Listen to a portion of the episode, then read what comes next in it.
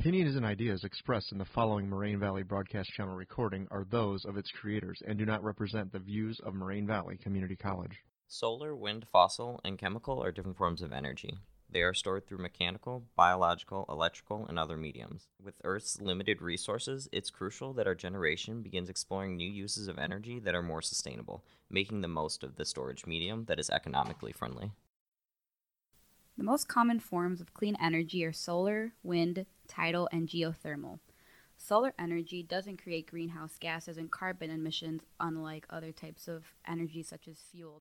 But solar energy requires a number of chemical processes to create the photovoltaic or P V cell to make the power. One chemical process is silicon being used as semiconductors. The silicon is pressed at very high temperatures to burn off oxygen. This process results in ninety-nine point nine percent pure silicon. The silicon is then mixed with copper and hydrochloric acid to produce trichlorosilane gas. The gas is then added with hydrogen to make silane gas. The silane gas is then heated to make crystals and used for the P V cells and microchips. Another process uses cadmium. Cadmium is another chemical used in P V cells to make telluride thin films. Although solar power doesn't produce greenhouse gases while in use, they do release other chemicals during the production. This is very important to note because the chemicals produced during production can affect us. Some solar panel productions releases nitrogen trifluoride and sulfur hexafluoride. These are greenhouse gases that are emitted during production. Understanding these chemical processes is key to enhancing the manufacturing process of these solar panels and P V cells to create better and cleaner energy for a sustainable future. One of the most important of these energies is solar, a primary source for life on this planet. In this part of the podcast, I will be talking about the chemical and biological fundamentals of photosynthesis. The chemical equation for photosynthesis is six molecules of carbon dioxide, six molecules of water, plus light energy, which produces one molecule of sugar and six molecules of oxygen. Photosynthesis allows plants to absorb light energy from the sun into usable energy such as sugars. The sugar that plants create from photosynthesis is stored in the chloroplast of the plant. Chloroplasts are full of stacks of thylakoid discs called grana. The thylakoid discs are what contain chlorophyll, which give the plant their green pigment. The Calvin cycle takes place in the chloroplast, thus making chloroplasts a key component in a plant's ability to create energy and survive. A T P is used to help turn carbon into usable energy during the Calvin cycle of photosynthesis. One of the types of cellular respiration that occurs during photosynthesis is aerobic, and the beginning of aerobic cellular respiration is glycolysis, which is the breakdown of glucose. Glycolysis begins with six carbon glucose and breaks down into two molecules of three carbon pyruvate, two A T P molecules, and two N A D H molecules. A T P and N A D H are both chemical energy storing molecules. In the process of photosynthesis, when the glucose is made, there are bonds that link the carbon, hydrogen, and oxygen together. A misconception about the energy stored in these bonds is that they don't actually get stored in these so-called bonds. Bonds are simply visualizations that make the concept of chemistry easier, but the energy that is made through the process of photosynthesis is actually stored within the molecules. So when the plants perform cellular respiration, they sever these bonds that link the elements of glucose together, therefore releasing that energy that was stored in the molecules as well. This energy is then transferred over to a phosphate group that attaches to A D P, adenosine diphosphate, to form A T P, adenosine triphosphate, the major molecule for energy in living organisms. Another important factor in bond energies is understanding how much energy is stored with each quote-quote bond. It takes more time, it takes more energy to bond the third phosphate group than it does the first two, and thus provides more energy when that connection is broken. This idea is essential to knowing why A T P works so well for energy usage. First, I will discuss about the concept of energy from a macroscopic view, specifically talking about some of the various energy sources and their contributions in a society.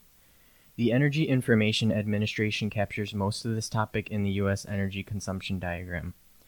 From this diagram, it displays two main ideas, the major sources of energy and the minor sources of energy. This information is useful because it can convey how important and how effective each type of energy source is. However, I mainly wanted to focus on on wind and electric hydroelectric energy, which are associated with turbines and river dams.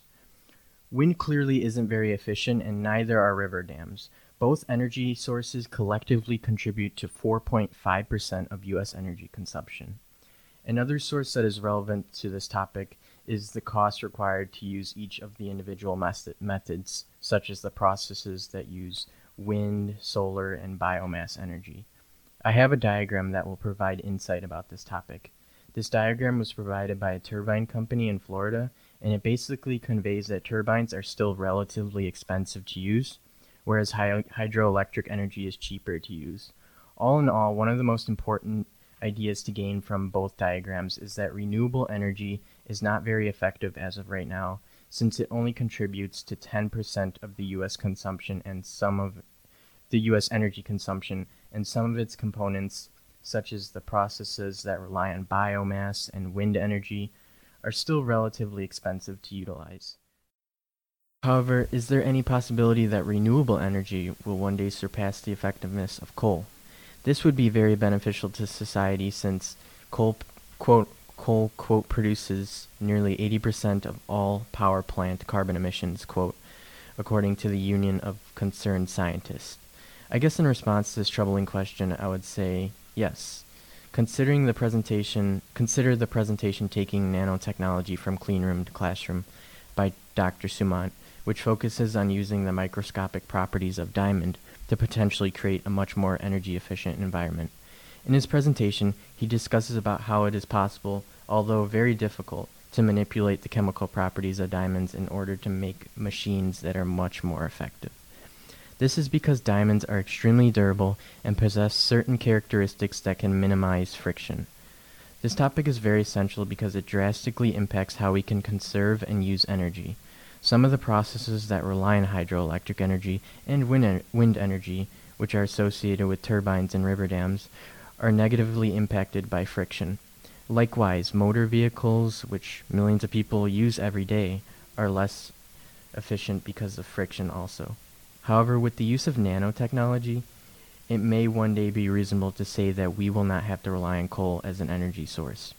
It can reduce friction and potentially rid of friction, which therefore yields machines such as turbines and cars that are much more energy efficient. I also found an article that discusses about how friction can be useful too, though. In March, a new type of solar panel was created this year, according to David Nield, a journalist from Science Alert.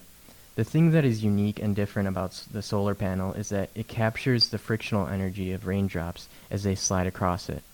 With this in mind, is it also possible to chemically alter some type of unknown material, such as diamond, so that it can be used as a coating to increase the friction between two objects?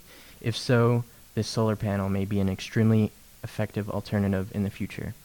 This is definitely an interesting topic to consider, but back to the main topic, however, with this idea of renewable energy in mind, is there anything that we can do with chemical bonds to make biofuels more efficient? One of the many possible renewable sources that are currently being explored is biofuels. It's made by recycling used frying oils, such as like corn oil from the kitchens, or can be harnessed from plant seeds. Some of the most common sources of biofuel comes from rapeseed oil, sunflower oil. It all comes from different kinds of plant oils. Uh, the oils are transformed into a biofuel through a chemical process called transesterification. So, and that's where the glycerin from the vegetable oil is replaced by methanol, and that creates a fatty acid chain because it was originally a triglyceride. So when producing the three fatty acid chains, they are then separated and then can be used as a biofuel. In addition to that, I do have my own research for biofuel. Uh, with the chemical energy bonds with energy storage systems involving harnessing energy into one form, it is difficult to store a more convenient or economical storage f- form. Uh, I use the topic of biofuels, and biofuel is any liquid form derived from biological materials such as trees, agricultural waste, crops, and grass. Biofuel can be produced from any carbon source available, and that can be restored, such as plants. Uh, in my Bio one twelve class, I was taught about a term called biomass, and what that is is it's a pro- it's a byproduct of animals or plants. And as a plant is growing, it takes in the carbon, and it then releases it. And when it releases it as a form of energy, and that results in a carbon cycle that does not increase the atmospheric concentration of the greenhouse gases, which is great. There's already been a push for solar energy within the United States. However, according to the Institute for Energy Research, solar energy provides five-tenths of one percent of the total energy consumed in, New- in the United States. While solar panels are efficient at generating electricity, they are bulky and difficult to install for in-home use. The use of solar energy can be better implemented through the use of semi-transparent P V cells placed on windows.